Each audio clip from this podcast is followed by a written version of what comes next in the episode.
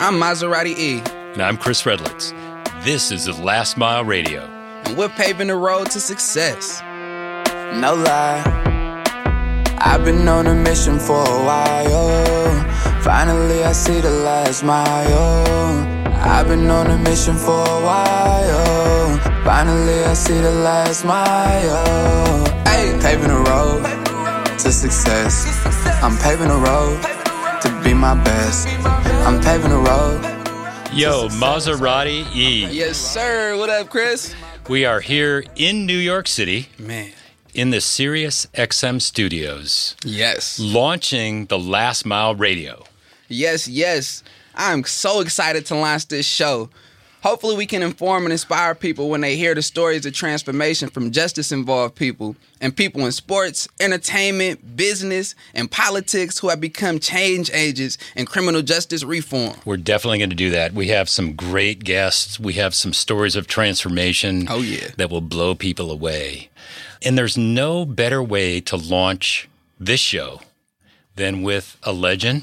Absolutely. An icon a radio Hall of Famer, hometown hero, hometown hero from Oakland, absolutely, and a member. He's already a member of the TLM family, right? Absolutely, the one and only Sway Calloway. It's going down. Hey, hey, hey, hey, hey, hey! What's up? Uh, that's my cue. That's Is your that my cue. cue. That's your cue. You're What's on happening? now. I didn't hear anything about my physique. I didn't hear anything about handsome, my sense of humor. None of that, Chris.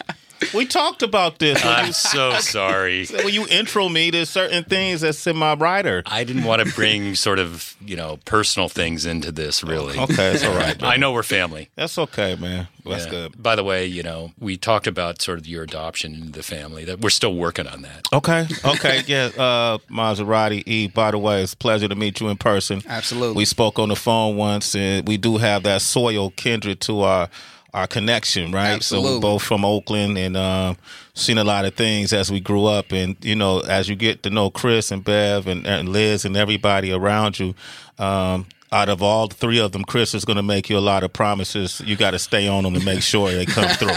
all right, the other two are good. So I was supposed to get, I was supposed to be adopted, move in, the whole nine. Yeah, yeah, yeah. I'm still out here in these streets. So Well, Oh man. hey, uh, hopefully some of this stuff comes true eventually. I don't know. But one thing I didn't mention also yes, MC Hammer's on our board. Yes. You're on our board. Absolutely. Of the last mile. Mm-hmm. And we probably are the only nonprofit who has two board members who have been on Super Bowl commercials. Man. yeah, man. That's that's what the last mile. When I first became a board member of the last mile, I didn't have any Super Bowl credits um, on my IMDb. and man. since I became a member of the last mile, I've done my first Super Bowl commercial. The, the sky's the limit from here. Hey, it's well deserved though, bro. It's well deserved. Thank for sure. you, man. I thank you, man. But uh, yeah, we did a Super Bowl. Heather B and I uh, from our Sway in the Morning show got a, a Super Bowl commercial with um, Jack Harlow, Missy Elliott, Elton John. Yep. You know, and all these iconic figures and. They fit us in in on it. So Heather B was the first on the first season of Real World. So she's the first African American reality star, and, and Yeah. I'm just me. So they, so they fit well, us in. I- Hell of a person to be. I looked, sure. I looked at Ad Age, how they rated them, and yours was rated one of the top commercials, by the way. was it really? Oh, yeah. Oh, okay, By cool. Ad Age. Big dog status. Okay. Hello? Big dog status. They only paid me once though, but that's good. That's good to know. So let's dial it back a little bit. Okay. Um, we met a while ago. Mm-hmm. We had this idea that the sort of nugget of an idea of doing a documentary show. Mm-hmm. And we were meeting with Scott Greenstein, president of SiriusXM.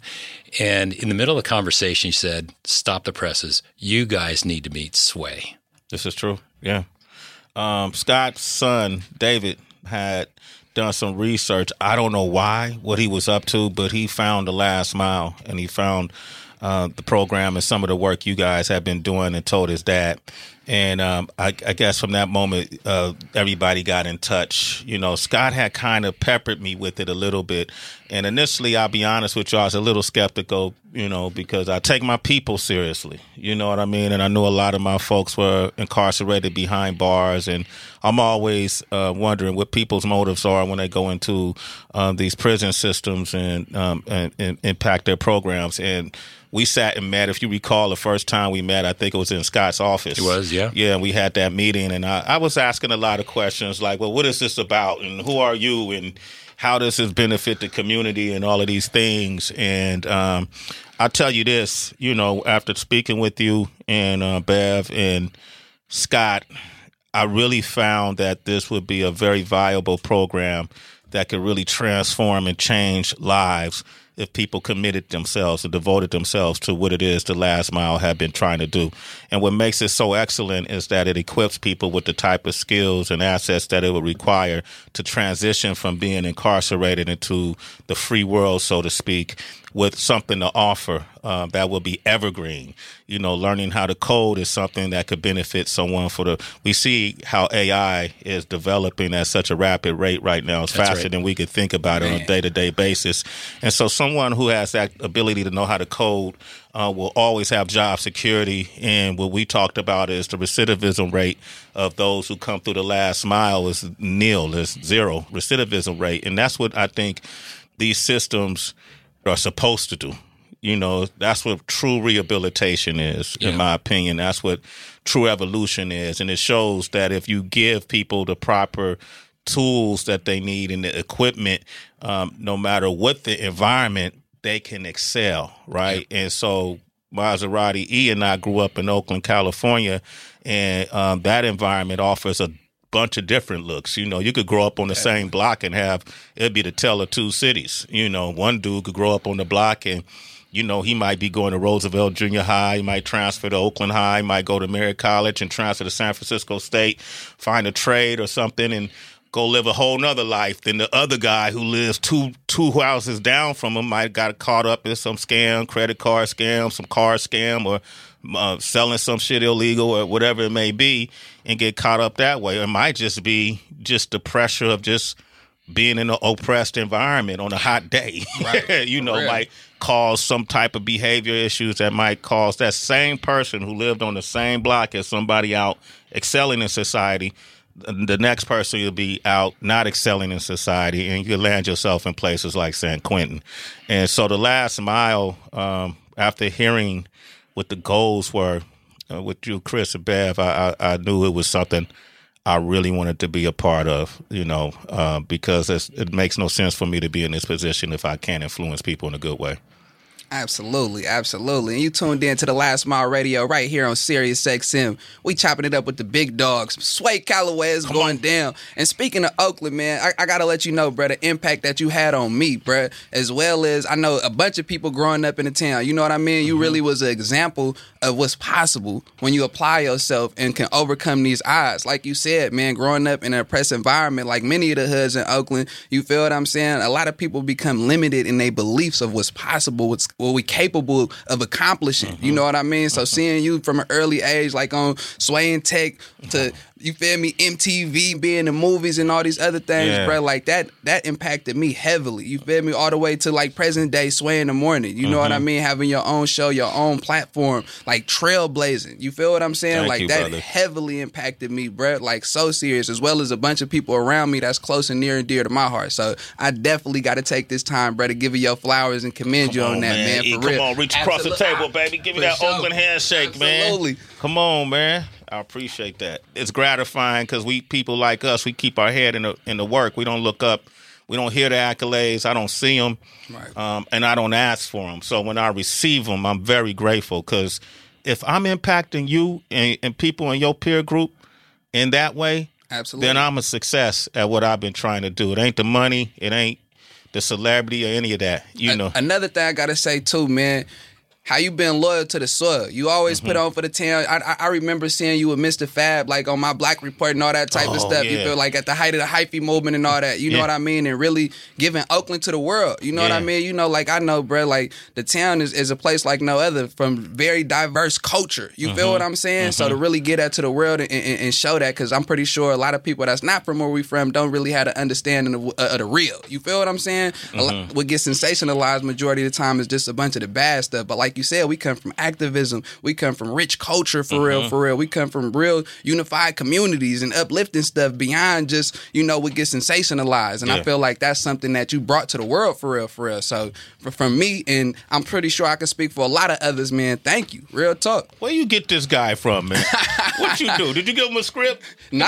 no. You Nah. said, you said uh, look, you said you never got flowers. We're just bringing the flowers all day to oh, you. yeah. flowers, bro. no, I want, I want to, I want to uh, go on to this idea of putting a microscope because you did it for your city, but what you did for us when you first went in San Quentin and put a microscope on the the population there, and we had a conversation before that, right? And you know, uh, going into San Quentin is a bit of a daunting experience, Yeah. um, and then diving deep and and actually peeling away the onion a little bit to hear personal stories Yeah. that was something that was really kind of amazing. And it really resonated with people. So we did a documentary in 2017 and uh, you were sort of the one that led that and did those interviews and it was pretty amazing I was convicted of second degree murder. I'm serving a 16 to life sentence for murder. The United States is 5% of the world's population and 25% of the world's prison population. At some point in time, they will be released back into society. Who do you want them to be? A prison program called The Last Mile is changing lives through technology, returning people to society not only with coding and business skills, but hope for a renewed life. These are their stories. Does that bring back some memories Yes, that brings back a lot of memories. I I remember working with Liz, our producer. yes know. the the fabulous liz Aiello Yes. Shout out, Liz. And uh, when you when you talk about those interviews we did, uh, it was a lot of her guidance, her giving me information um, and point me in the right direction, and even doing those VOs that I'm listening back at. You know, um, that experience was life altering. It was, you know, it was a very humbling experience going into San Quentin. Uh, one of my favorite parts, just a couple favorite parts of it.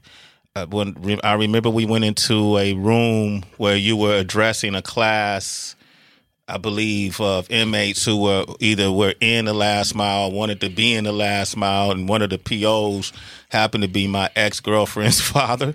yep i remember I remember I almost That's it. married his daughter, and he was standing right there, and I was like, "Wow!" But what I was, you know, looking at um, the fellas that were in the class and wanted to, you know, hear and learn, um, I thought that was very powerful, you know, because that's part of pulling back the uh, the stereotypes of who's actually behind bars, who's actually incarcerated, and what behavior patterns are like. I always thought, you know, the way Hollywood portrays uh, what it's like being behind bars can be a little excessive at times. I'm not saying there aren't things that happen. There isn't dangerous moments. Obviously, that goes without saying, but that's not all it is. Right. Right. And so uh, I recall on I want to say career day, Demo day. demo day, where Yep. people were pitching their business plans Right. to the startup companies and the different execs that were in the room. I remember it being a packed room and being really proud of these guys that Yep. came up with these concepts and these ideas. I mean, I can only imagine there were people in the program that really wasn't literate at the time. That's right. And they learned how to read and write um, through the last mile as well as code. And Yep. so, you know, all of these things were happening all at once. And the other thing that was really um, kind of alarmed, not well, it kind of, you know, made me kind of step back is going through the yard when we walked through the yard, the prison yard, and seeing the segregation. Um, with the different ethnic groups, you know, the white folks are in that corner, the Asian folks in this corner, the black folks in this corner, the Latin folks are in this corner. I thought that was interesting. I, I thought it perpetuated the division that's the problem that we have in our overall society. Uh, I remember being told we can't really walk the yard, but walking that yard, we they showed us a lot of love. Yep. You know, people really love you. Definitely. You know, for coming in and what you're doing. They know you and Bev care. They've seen you in there, and then there was people in there that I saw. You know, but I think the thing that really kind of uh, made it um, very eye opening is the honesty sitting down with students and them speaking about their crimes, you know, and n- having to call their victims out by their real names. Can't be a pronoun, can't be, you know, anything other than you have to you have to face your crime, talk it out. And then some of those crimes were pretty heinous. And um sitting down next to a person who seems really calm by nature and really regretful of what they did and then hearing them talk about their crime lets you know the power of a movement called the last mile People don't talk about their crimes. They definitely don't identify the victims. And so that kind of growth, that kind of evolution, not just learning how to code, but just learning how, learning yourself and evolving as a human being is something that I think the last mile has been a great catalyst to. So, what I want to say also is that standing there with you, you were doing the interviews with these guys, and I knew all of them, knew all of them for a while. Mm-hmm. And what you were able to do was dig a, a little bit deeper and get them to become even more transparent. Mm-hmm. It was amazing to watch. I mean, it's just a gift you have, but you instilled confidence in them. Many of them know who, knew who you were Yeah. and followed you. But to hear those stories, and we're going to put those on, uh, you know, they are available on the SiriusXM app. Okay. Um, we're also going to put them on the, the lastmileradio.org site. So people can go back and listen to some of those. But just the fact that they were able to be as transparent as they were with you, you really felt it. I felt it. Um, I felt it. I think it's kind of like what Maserati E is saying, and, and if you grow up watching somebody on on MTV doing MTV news, I think they grew to trust me. Yep. You know what I mean? I so totally yeah. So when you see me on MTV News, hey, I got what up, world? This is Sway. I got your news. Oh, oh, Sway. Okay, let's see what it is. He ain't gonna put no two on the ten. He ain't, Right. it ain't gonna be Yep. salacious. He gonna Yep. really just tell it straightforward what it is.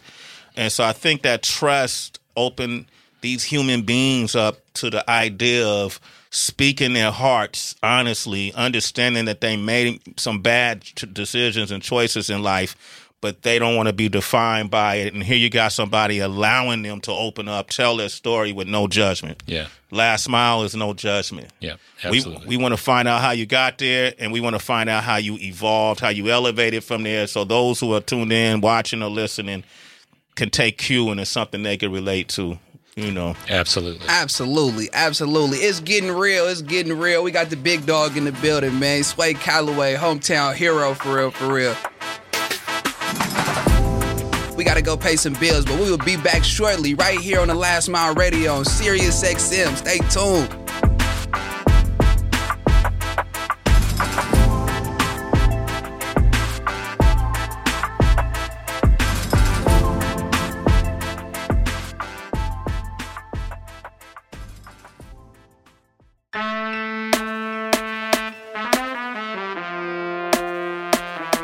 Yes, yes, yes, and we are back. We back right here on the Last Mile Radio on Sirius XM, chopping it up with the big dog, one of my hometown heroes, man. Sway Calloway in come the on, building. come on. It's going down. So, Sway, we, we, we took to the break. We were talking about the documentary and your experience in San Quentin. Okay. Um, you know, Maserati E and the two of us are doing the show as co-hosts. Okay. I like the I like the pe- You, combination. you like the combination? it works. It works a for good me. mix. You It think? worked. Yeah, All yeah. I like his energy, and then I'm trying to figure out what I like about. Him. I mean, it's hard because what's not to like, right? Yeah, there you go. Very likable guy, Chris. so what I really want to do is Mm-hmm. is let our audience um, sort of get peek in like you did with the folks inside. You know, um, E spent nine years behind bars, uh, last couple in San Quentin, and maybe just delve a little deeper so people understand his story too. Yeah, I, you know, Maserati E. Um, you were what 17 when you first went in, right? 17. yeah. Okay. Um, I'm curious to who were you prior to that? Uh, prior to your conviction. I definitely was a completely different person for Okay. several reasons. Um, I had a very, very distorted belief system. My set of values was definitely different. I didn't feel like I had power. I didn't feel like I had value. Mm-hmm. And the people that influenced me and, and my ideology and perspective of what like power and love and respect was again was just completely distorted. So and, and it didn't even come from like a lack of love. I grew up in a very loving home. Like my mom, I, I would say was overly loving. Well, what was the makeup of your house? Your household? You had siblings or parents? Or, Abs- absolutely. So I, I grew up with a single mother, and my sister was born when I was like eight. So it's a pretty big age gap there. You know what I mean? Which uh, made me pick up a lot of responsibility and stuff too. Um, but I, I don't know. It's just like really my perception of myself. Like I, I, I, I really needed, I guess, acceptance more from my peers. Like I was always different. And what I mean by that is, you know, growing up where we from, like most people don't got expansive vocabularies. Mm-hmm. It's not necessarily cool to be a geek and all this type of stuff. So I wore a mask a lot. You know what I mean? Trying to mm-hmm. fit in and stuff. And when those type of things did get exposed, I would react to that in violence. Because in my mind, I, that was where the power was. The one that had the gun, the one that had all the females, the cars, and the money. That was to to me, that was power. Mm-hmm. So that's what I wanted to emulate. So I started getting in the streets, you know what I mean? And unfortunately, I was influenced the people around me in very negative ways because I was compensating for my lack of power that I felt, you know what I mm-hmm. mean? And, and the lack of acceptance and things like that. So, like, I didn't feel like I was seen. I didn't feel like I had a voice. But with this gun, you to see me, you to feel me. Mm-hmm. You feel what I'm saying? And that just definitely brought me down the wrong, like, rabbit hole. I went deep into that. Did anybody at this time? Did anybody teach you about or talk to you about consequence? Absolutely. I just Yeah. didn't care enough. I, I didn't care about myself enough, nor the consequences or the people around me enough to want to change. Mm-hmm. And and let me give you an example, right? This is how distorted my belief system was. I, I used to feel like I didn't have positive role models, and I used to feel like I didn't see a, a successful entrepreneur when my grandmother, literally my entire life, never worked for anybody. Uh-huh. She's been a successful entrepreneur my entire life, but my I was so far gone, I couldn't even see that as success. Yeah. You know what I mean? I couldn't even see that as as living the dream for real, for real. And yeah, I, I- I felt like I had to get it on my own. I wanted to grow up so fast. You know what I mean? And eventually, that that led me, unfortunately, to committing a robbery where, where I shot a man. Yeah, I'm, I want to get to that robbery. I, I like to talk about the things that lead up to the robbery. Like, what what what's the mindset that makes a person feel like that that's okay, that I'm gonna get away with this, and then things are gonna be happily ever after. Like, what was the mindset? Un- unfortunately, that that wasn't my first crime that I committed. Okay. I, I did get away with a lot, and that definitely developed me to become a little more callous when it came to consequence, um, and, and and not really care. But I was so far gone. I remember me and my brother. We we was planning on robbing a bank, and we thought about it like if we get caught, we only gonna do like fifteen years. We'll get out when we thirty. Like that's how so far we was gone. So it wasn't that I didn't acknowledge consequences. It wasn't that I wasn't thinking about it, and I knew it was wrong. I'm not gonna sit here and say like I, I thought it was okay or anything like that. I just didn't care enough.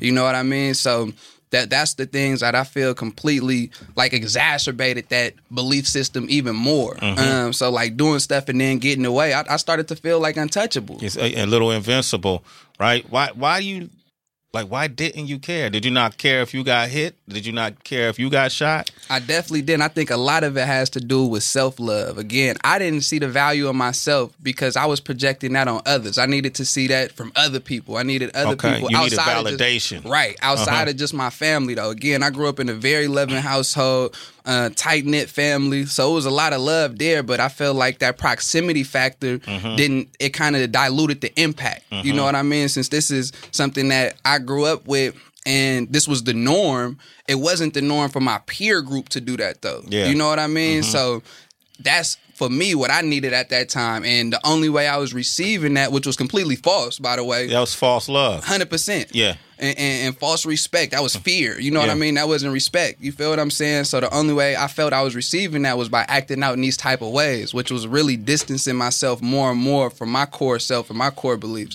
Well, my core self, should I say, my authentic self. your authentic self, which we see now shining bright like a diamond. Were there any crimes that you felt regretful about? That A lot of them. Yeah. A lot of them. And that's why I say it was really distant from my authentic self because I, I did have a lot of remorse. But uh, unfortunately, it got to a point where I became so callous that I didn't. You know what I mean? Like So was it- the callus just a mechanism to numb you, so you didn't have to deal with what you truly was feeling at the core? Absolutely. Yeah. Absolutely. It, it, it's real when they say hurt people hurt people. You Mm-hmm. know what I mean? I was hurting for various reasons outside of just not feeling accepted and feeling valued. Like I, I've been dealing with death for a long period of time, and the way that that affected me just made me not care. It, Mm-hmm. it made me kind of not want to be here. So like I, I would do a bunch of careless stuff. Again, knowing what the consequences could potentially be, but not caring. Mm-hmm. You know what I mean? Because at the end of the day, I was really hurting. So your peer group became your role model.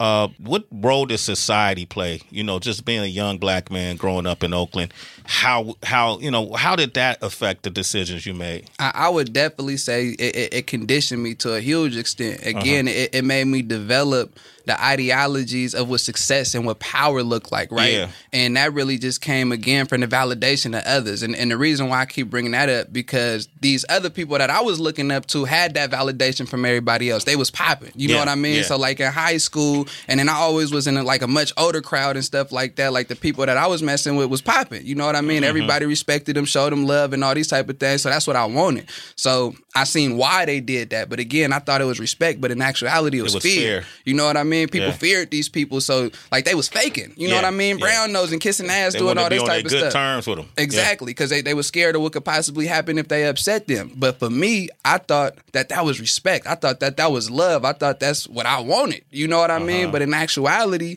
after doing all that type of stuff, and now seeing that that's not the way, and now seeing for sure that's not who I am. You know what I mean? Like it, it was only distancing me more and more from my authentic true self.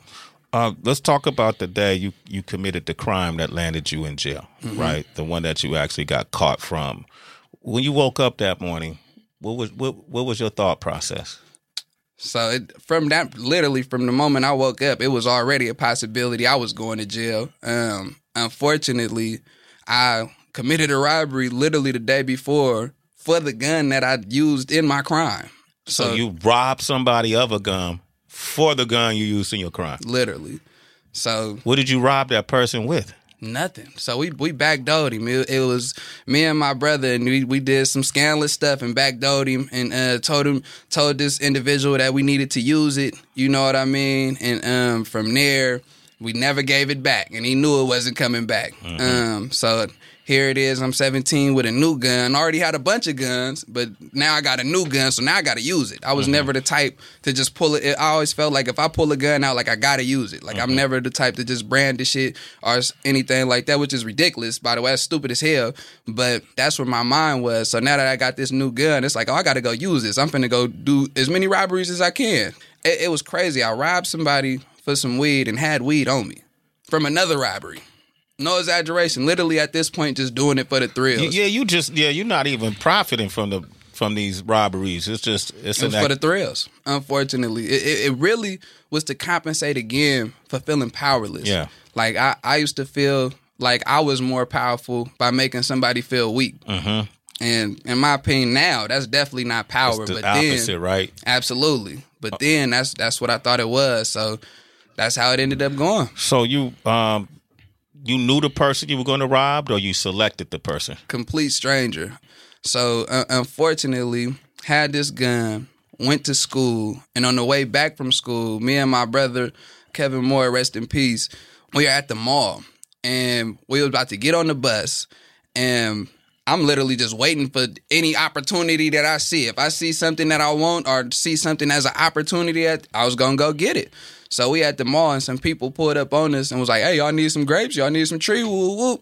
You fit mind you, like I said, I already had weed in my pocket. I had mm-hmm. about a quarter, and the weed that I had was better than the weed that they had that I was robbing them for, which is ridiculous You could tell on sight. literally. so I'm like, we at the mall, and the, even though it was dumb as hell, I'm, I'm thinking I'm being smart. I'm looking around, I'm seeing all these cameras. I'm like, maybe we shouldn't do this here. It was a park around the corner, and I'm like, um, yeah, let's let's go around the corner. My brother, he tell me like, bro, you tripping? I'm not going with you. You tripping? And he didn't go with me. He knew what you were going to do. Yeah. He like, bro, you tripping? I'm not going with you. Like, you stupid. He told me straight up. And I didn't care. I'm like, so I, I ain't tripping. I'm mobbing. That's what I, t- I was verbatim when I told her. I, I don't care. I'm mobbing. And we pushed off. And it was me and um, two other individuals. I was the youngest one, again, 17. Um, one was 19, one was 20. And um, when we got to the park, before we went to the park, um, one of the people that I was with, we grew up in the same area. He was, he, he was from 71st. Um, and he like, little bro, let me see it. So I, I passed it to him, and I'm playing, I'm playing the role. I'm like, let's make sure we got our money right real quick. So I passed him the thing, and when we get to the park or whatever, I'm waiting on him to whip out. So we sitting there like waiting for hella long. I'm like, let me see when He put a bag in my hand. I'm like, oh, this cool. I'm looking at my boy like, what is you waiting on? Yeah. But mind you, in this park, it's about three o'clock. It's about three p.m. It's a fully functioning park. It's literally kids getting pushed on the swings. I remember soccer practice, baseball practice. Um, the, the across the street is the mall, so you got a bus stop full full of people. So no wonder he wasn't trying to do nothing. He was smart, Yeah. not scared, but smart. You know what I mean? So he he kind of froze up. And uh, I got this bag in my hand. I'm like, that's cool. I'm like, let me see another one. The dude put another one in my hand. So we just sitting there, and I'm still waiting on him. And he like, um, like, what, what's up? I'm like, let me see one more. He like, bro, let me see some money. So I'm like, all right, it's good. So then I pull dude to the side again, like, bro, what is you waiting on? And he like, so how you want to do this? Like, how you want? I'm like, bro, what you mean? How you want to do this, bro? Whip out it. We finna take this. Like, period. Yeah. So he he he we go back and he does, but he he wasn't like aggressive or anything like that. He kind of just like showed it and was like, "Y'all know what time it is." Like that's exactly how he did it. And dude took off running, so he left. And it was two of them. Uh, one dude left, and he left his friend. So now we kind of like got him. And um, I remember he started screaming, and he telling his friend to come back. And at this point, we like quite literally in the middle of the street. So it's a fully functioning park on one side of the street, and it's the mall on the other side of the street. About 3 p.m. broad daylight. And um, he he he left. So now we with him, and now I feel like just completely disrespected. Like I pulled this gun out on you, and you're not gonna cooperate. You must not think I'm gonna do something. Again, dealing with these power issues. So now I feel like you disrespecting my power, my authority. So I snatched the gun from the dude from from who I was with, and um. I, I pointed it at the man's face and, and started pulling the trigger. But fortunately for the both of us, the gun was on safety. Wow. And He got a chance to run. Absolutely. At, at that point in time, I never had any gun of mine on safety ever. It's always one in the head, which means one is in the chamber, and um, yeah, it's ready to go. So I'm, I'm thinking at this point, I'm, I'm finna murder this man, unfortunately, but I didn't. So I'm sitting here shocked. He take off running, and I look, and I see it's on safety. So I flipped it off safety, and then I kind of like chase him down and fire a shot. I miss, so I stop, and then I, I ended up hitting him um, in the button in the leg and then I run over there. I get on top of him, and I start like trying to trying to shoot him, but it was no more bullets left in the clip. Fortunately for the both of us. Um, then I take off running, and I'm so psyched out. I remember while I'm running, I was laughing because this man was a heavy set dude, and it was much much bigger than me. And this was a small caliber gun. It was only like a 32. Um, and and the way that he screamed and went down like he fell like very slow and I, I'm so twisted at this time in life. I thought that was amusing. So I remember running back and laughing. And um, the two people I was with, they like, like, did you hit him? Did you hit him? I'm like, yeah. So now we trying to figure out where we finna go. So we just running. I'm like, we need to split up.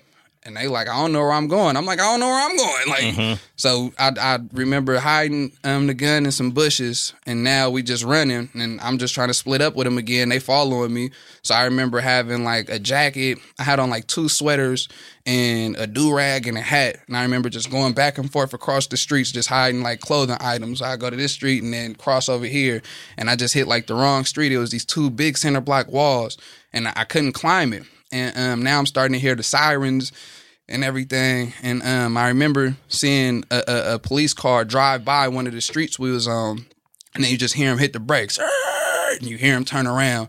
And I remember asking one of the dudes I was with, because he was looking back that way. I didn't want to look back. And I'm like, is they coming? Is they coming? He like, no, we good. Whole time they coming though. Yeah. So they pull up, and by the time they pull up behind me, we get to an intersection. Literally, officers come from all directions, from in front, both side streets, and then now from behind us. So they bounce out on us, and you know they yelling at us to get down, get down. I'm playing stupid. What's going on? All that type of stuff. And um, I, I was at that point, I was terrified. Like I thought I was gonna die. Um, like the the Stockton Police Department just killed my little cousin James Rivera, shot him like 17 times a day before his 16th birthday. So I, I I just thought I was next, and I remember them looking around, and um they had like the gun on me, and the, the police officer put his knee on my back and like pressed the gun all in the back of my head, and he was like, "If you move, I'ma kill you." Then he whispered in my ear, "I'ma kill you." So I'm like, "Oh, it's over." And I remember just looking and like they all looking around like they trying to get away with something. Like they all got this real scandalous, smirkish look on their face, looking around, trying Looking to see who watching. Exactly. Mm-hmm. And I remember one was saying like, "You ready? You ready? Hurry up! You ready?" So I'm like, "Oh, it's over. I'm gonna die right now." But he ended up just putting the cuffs on me and stuff like that. They they cooperated, showed him where the gun was at and everything like that, and ended up going to the hospital, getting identified by the victim as well as getting identified by like seven other people. Again, was ridiculous, hella stupid, Yeah. broad daylight, and ultimately um, ended up getting sentenced to 10 years with two strikes. That's how it happened. Wow. And you're lucky you're still here to tell the story. Absolutely. Right? And I, I just find it um thank you for sharing that. Definitely. Um, number one, and uh thank you for doing the work to get to the point where you could talk about this and see the error of your ways because that same mentality as you know it ain't new necessarily. It ain't unique to you. right. You know, it's a lot of people out there. I think what happens is we reach a place of almost insanity. Absolutely. right? Like you're running around insane. you're smart as fuck. you're clever. you're witty. You know, you got intuition. You know that intuition is power. You know, you know how to commit a caper, to commit a crime, man. It's not easy. Absolutely. You know, and to get away with it consistently. So that even gives you a false sense of power. But do you ever reflect on how you feared for your life when a gun was pointed at your head by the police officers? but you didn't care about the other person's life at that stage in your life when you pointed a gun at the head of that victim. Absolutely. It it, it is it's very very disheartening for me. Um, I, I I recall, like I, I felt like when I started, I guess to get a conscience, when I started to really develop remorse, a lot of the stuff that I did like kind of came all at once. It was like the floodgates was open, and I cried like a baby. I I, I felt so terrible because all those things that I stuffed down and became numb to, uh, it, it, I just felt it all at once. You know what I mean? And I, I, I reflect on that still to this day heavily. Like I can't believe I was doing the very thing that I'm trying to prevent now. You know what I mean? On so many different levels.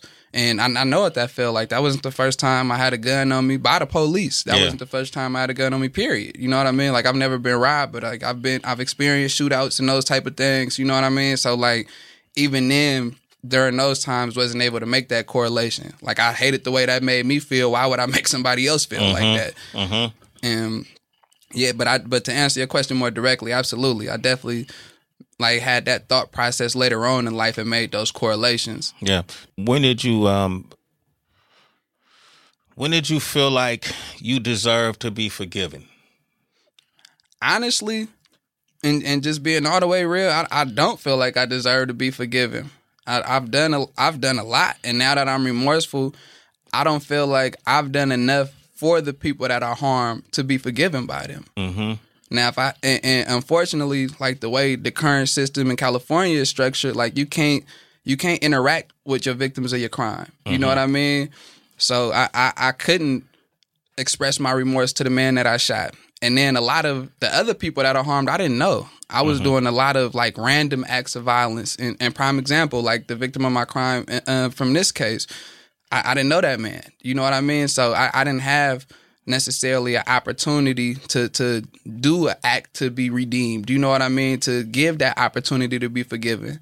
So I don't feel like I am deserving of that until I do something that can rectify that. Okay. Until that's a good word. Until. Absolutely. All right. So um because I think uh, in my opinion, we all earn the right um to be forgiven, you know. Um redemption, you know, depending on the work uh, that you put in, like the work you're putting in now.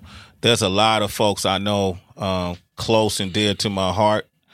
Um, and then folks I just know that gone through similar circumstances and had to work that out mentally and emotionally and spiritually to break out of that matrix, that film, that whatever that world is that made you think you was living right, right?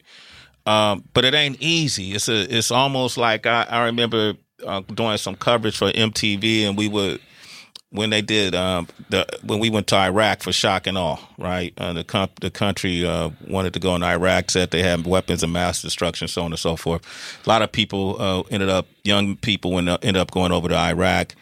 Uh, going on these tours and coming back, and I remember interviewing them like about the experience and the whole nine. I realized, yo, these folks need help.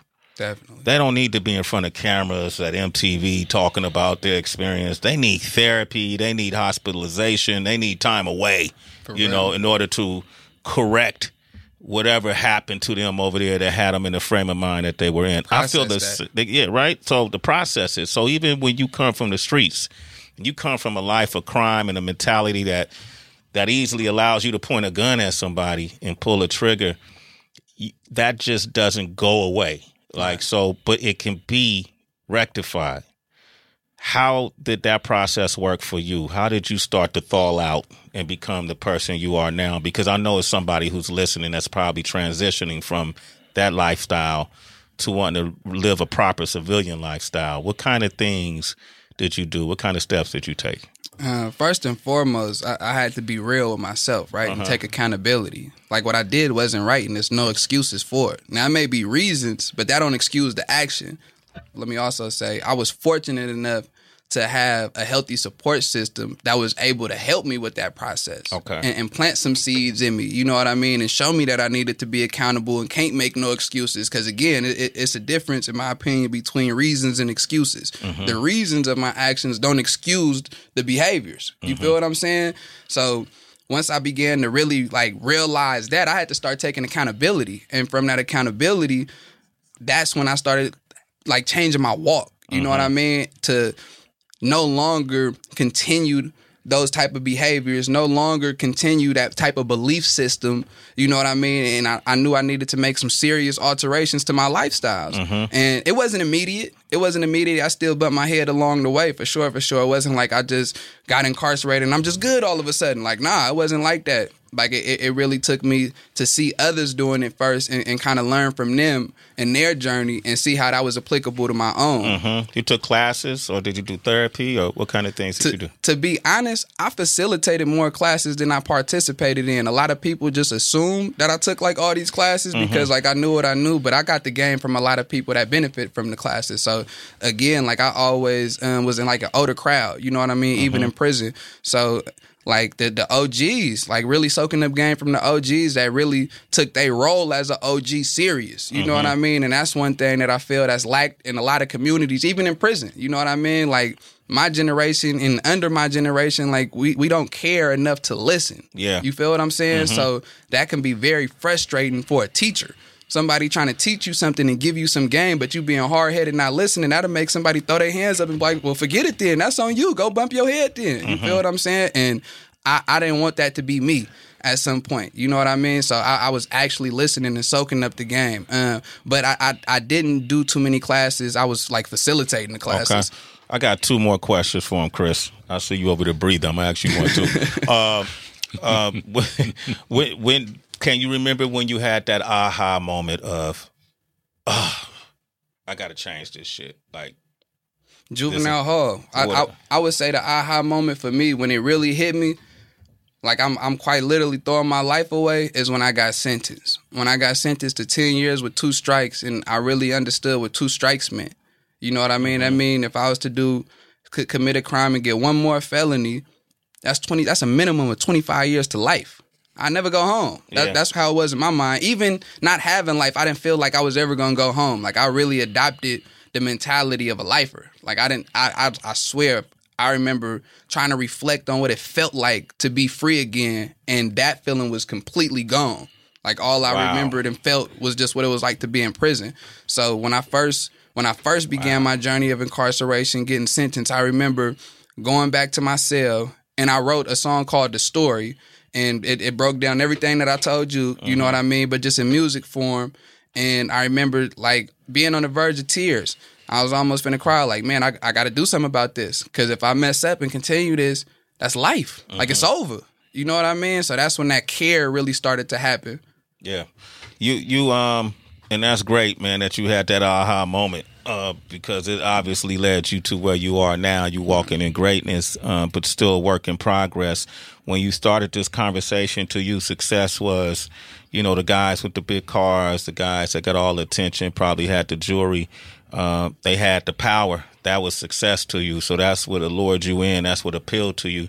That was then. Right. Now, when you think about success, what does success look like for you today? Oh man, my viewpoints on success alter tremendously. I'm gonna be honest. In, in in a nutshell, just to be like in simple terms, I view success as happiness. Yeah. If you happy, you successful. It's not a, a monetary value. It ain't your accolades. You could be, in my opinion, you could be a homeless person under a bridge, but if you're not content, you're not settling with that, you're actually genuinely happy, to me, you successful. Yeah. That, that, that's just my own personal definition. It's based off happiness, like genuine, true happiness. There you go. Sometimes it's that simple, right? Less equals more. Like Siddhartha. You Yeah, know what I mean? come He gave on. up a whole kingdom to, to to get on his Buddha hype. That's success to me. Yeah. You feel what I'm saying? I go sit under that tree for however, however long. You know what I'm saying? To me, that's success. As long as you're happy, man. I'm glad you have arrived to where you are today. And I know it's still a work in progress for you, but you your story is um is going to help a lot of other people uh, find their way. So, and that's a part of you giving back, rectifying. I would imagine for some of the things you've done in the past. But none of us perfect. We've all done something, right? One way or another. We've all done something, man. So the fact that you you you're moving in this direction, man, is a blessing. Chris, what was it about E that made that attracted you to him? That made you want to make him give him this pivotal part in the last mile? Well, it's Because you, know, meet a lot of people Yeah. done a lot of things. Well, you know, uh, the story is phenomenal, and, and thanks for going through that. It's amazing, and you know, I know the story, and, and for him to to go into detail and talk about that is is really being transparent. You know, I think part of it is the heart. You know, he is is turned into a phenomenal artist, musician, and very talented guy. And he's really created a passion around that. And I think the success that we've had within the last mile is based on passion. And when E and I met, um, I wasn't even planning on doing this. You know, it was we were really looking at doing you know the show, and E was hired to be a host, and you know we started talking, and we were talking uh, on Zoom, and one day I just recorded our conversation, and we went on for about an hour. Remember this? E? Yep.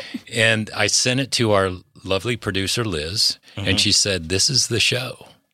because we had such a deep conversation and I could feel that passion through the computer, literally.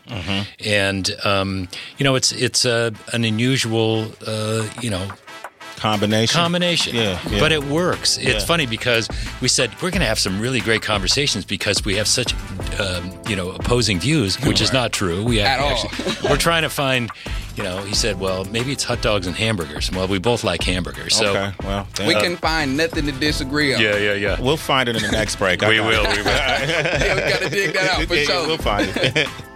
Absolutely, absolutely. It's getting real. It's getting real. But we got to pay some bills. It's going down. So going to go on a quick little break. You tuned in right now to the Last Mile Radio right here on Sirius XM. Stay tuned.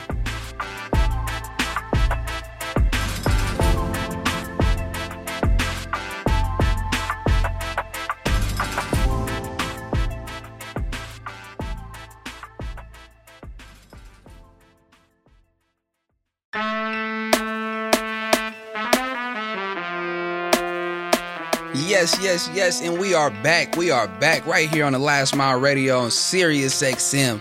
Triumph Channel 111 is going down. It's going down. Wow, that was. Uh, thank you for doing that in the last segment. That was that was really awesome. Yeah, man. Thank you for being open and honest. And um, uh, man, I love this. Man, I love what y'all got going on, man. Well. First, it was um, Laurel and Hardy, and then now it's Chris and E. Chris and D, man, it's going down, bro. But but but you asked me right before we we we left the break. You asked me sort of why. yeah, Why E? Why this? And I was talking about passion. And not only is he sort of dedicated to you know his mission moving forward, but he's really found a passion around music. You know, and that's something that you know um, when you're in prison. You know, our experience obviously is teaching skills in prison, and people come passionate around that. But it can be coding, it can be you know a lot of things. But there's a lot of passionate music in prison, and a lot of production in music. San Quentin's one of those unique places again, where you get you have some of the tools to produce. Um, so that's what I appreciated about E as well. Like he is so dedicated to his craft. yeah, man. So, um, how how involved are you with the music components of the Last Mile? Um, so I actually created the theme songs. I created the theme songs from the production. I produced the beat, recorded it myself. You know what I mean? Did all that. Yeah, man. So I, I would say that's my involvement. More music to come for sure, for More sure. music. I'm also an audio engineer and sound designer um, for a podcast called Uncuffed. That's uh, produced out of San Quentin State Prison as well as Solanos. Okay, who's your go-to artist right now? Who your favorite artist? Uh, I just actually got off somebody uh, kind of new, man, named Upstairs. Dude going crazy, R&B artist going nuts. What about MCs? Who's your favorite rapper? J Cole. Okay, so Chris, who's your favorite rapper? MC Hammer. Okay, that's what y'all see. Now y'all found your contrast. right, right. right. Okay. Okay. Uh, I mean, but I, I, I mess with Hammer though. If I I, didn't say though. that, I'd be in big trouble. Nah, Hammer's incredible. I, He's I an can't. icon. I can't say I don't like Hammer though. So, but he ain't my favorite though. No, Yeah. not knocking him. Not knocking him. But Cole definitely my J. favorite. Cole. right You now. know, it's a generational. See, this thing. is generational Yeah, difference, yeah, yeah, right? It's a generational difference. Uh, well, that's great, man. Uh, congratulations. J. Cole's a great voice, very grounded. You know, ill MC skill set. I give him a ten. First and foremost, let me say this: when it comes to telling your story, I don't feel like nobody's truth is greater than the next. That's one of the beautiful things about hip hop, right? Uh-huh. It's, it's really just composing. Uh, your truth for real, for real. However, when it comes to the creativity, the delivery, I feel like cats like Cole, Kendrick, Drake, you know what I mean? Like to me, that's like right now, like the pinnacle of hip hop for real, for real. That's the top of the tops. Okay, my last question is: since you uh, said nobody's truth is more important than the others, and that kind of how you weigh out how you like MCs, right? If you were to write a song about this man's truth, since you known him, Mm-hmm. what would you touch on? I touch up on a lot for sure. For sure, I definitely would touch up on being dedicated. Mm-hmm. I would definitely touch up on being impacted by the human experience for sure. Because again, as you know, before going to San Quentin and things like that, that was very different from your lifestyle. You know what I mean? So being impacted by the human experience, but diving deep into that and really wanting to empower our voices and becoming a part of this community. You know what I mean? That that's the type of stuff that I will paint a picture of for sure. That's what's up, man. Hey, man, I had a good time here, Chris. Thank you, good. man. It was This- Absolutely. I mean, for I mean, listen to the listening audience. No food, no water, no no merch. They didn't bring me or give me anything, but great conversation, and I still had a good time. Thank you, Chris. But, I don't but know about the no merch though. I think we got to sweat it for it, right? You- you we might one- we might have some merch for you. Yeah, you might. Yeah, but it ain't here yet. But but, it, but Sway, this is the first show. You got to earn your I way I gotta up. earn my way up. Oh, yeah. Okay, okay, my bad, my bad, my bad. I'm still working, y'all. No, we, we really appreciate it too. Absolutely, absolutely. ca- Sway, bro, again, man, gotta give your flowers, bro. I'm a firm believer. You'll hear me say this all the time. Presence is priceless, man. Seriously. So Thank thank, you. you. so much, bro, for blessing us with your presence, coming here, dropping these jewels. Man, you got me digging deep. Good, You know what I'm saying? And. I, I really, really appreciate that, bro. So again, for everything that you've been doing, not only for the community, for the culture, you know what I mean? I gotta give you your flowers, bro. It's well deserved, for real. Thank real. you, for man. Real. I appreciate you, bro. I got to give you your flowers. Now you're a beacon of light, your motivation, your inspiration. You're who you saw me as when you guys were coming up and saying, man, he out here doing something different, man. That's inspiring. Now you're that for those who are coming up in Oakland now that's walking similar paths parallel to the life you once lived. And they see you out on the other side doing it bigger, you being greater, and you're doing good for folks, man. So I commend you on that, man. Keep making your music. Make sure it's tight. Make sure it's original. Make sure it's authentically you. Uh, and keep this up right here. It's going to keep, this is only the beginning, bro. It's only the beginning. Absolutely. Wait till you see the karma, the energy that comes from when you're putting good in the universe. Right. Woo! It's real. Hey, man, This is a byproduct of that. It's It a byproduct. Come on, absolutely. That's what happens, man. If it, when you feed the universe, you're gonna get it right back. It's reciprocity. Absolutely. That's what I live by. and, and thank you for that as well. Absolutely, absolutely. But thank you, Chris. Thank you, Sway. We're still family. We're still working on being real family, but but, but thank you. Yeah, no Yes, problem. Absolutely, absolutely. It's going down, it's going down. And thank you to you who tuned in and spent this time with us again. Presence is priceless, presence is priceless. So thank you for vibing out with us. And we would love to hear from you. So reach out to us at thelastmileradio.org. And remember, you can always listen to previous episodes of this show and any show anytime through the Sirius XM app. For real. And I'm Maserati E. I'm Chris Redlitz. No, Please. Sway Calloway. And yeah, we got Sway in the building. It's real. Please join us next time on the Last Mile Radio. On Sirius XM. yeah. I've been on a journey for a while. Finally, I see the last mile. I've been on a journey for a while. Finally, I see the last mile. I'm paving the road to success. Hey, I'm paving the road to the best. Wait, I'm paving the road to success.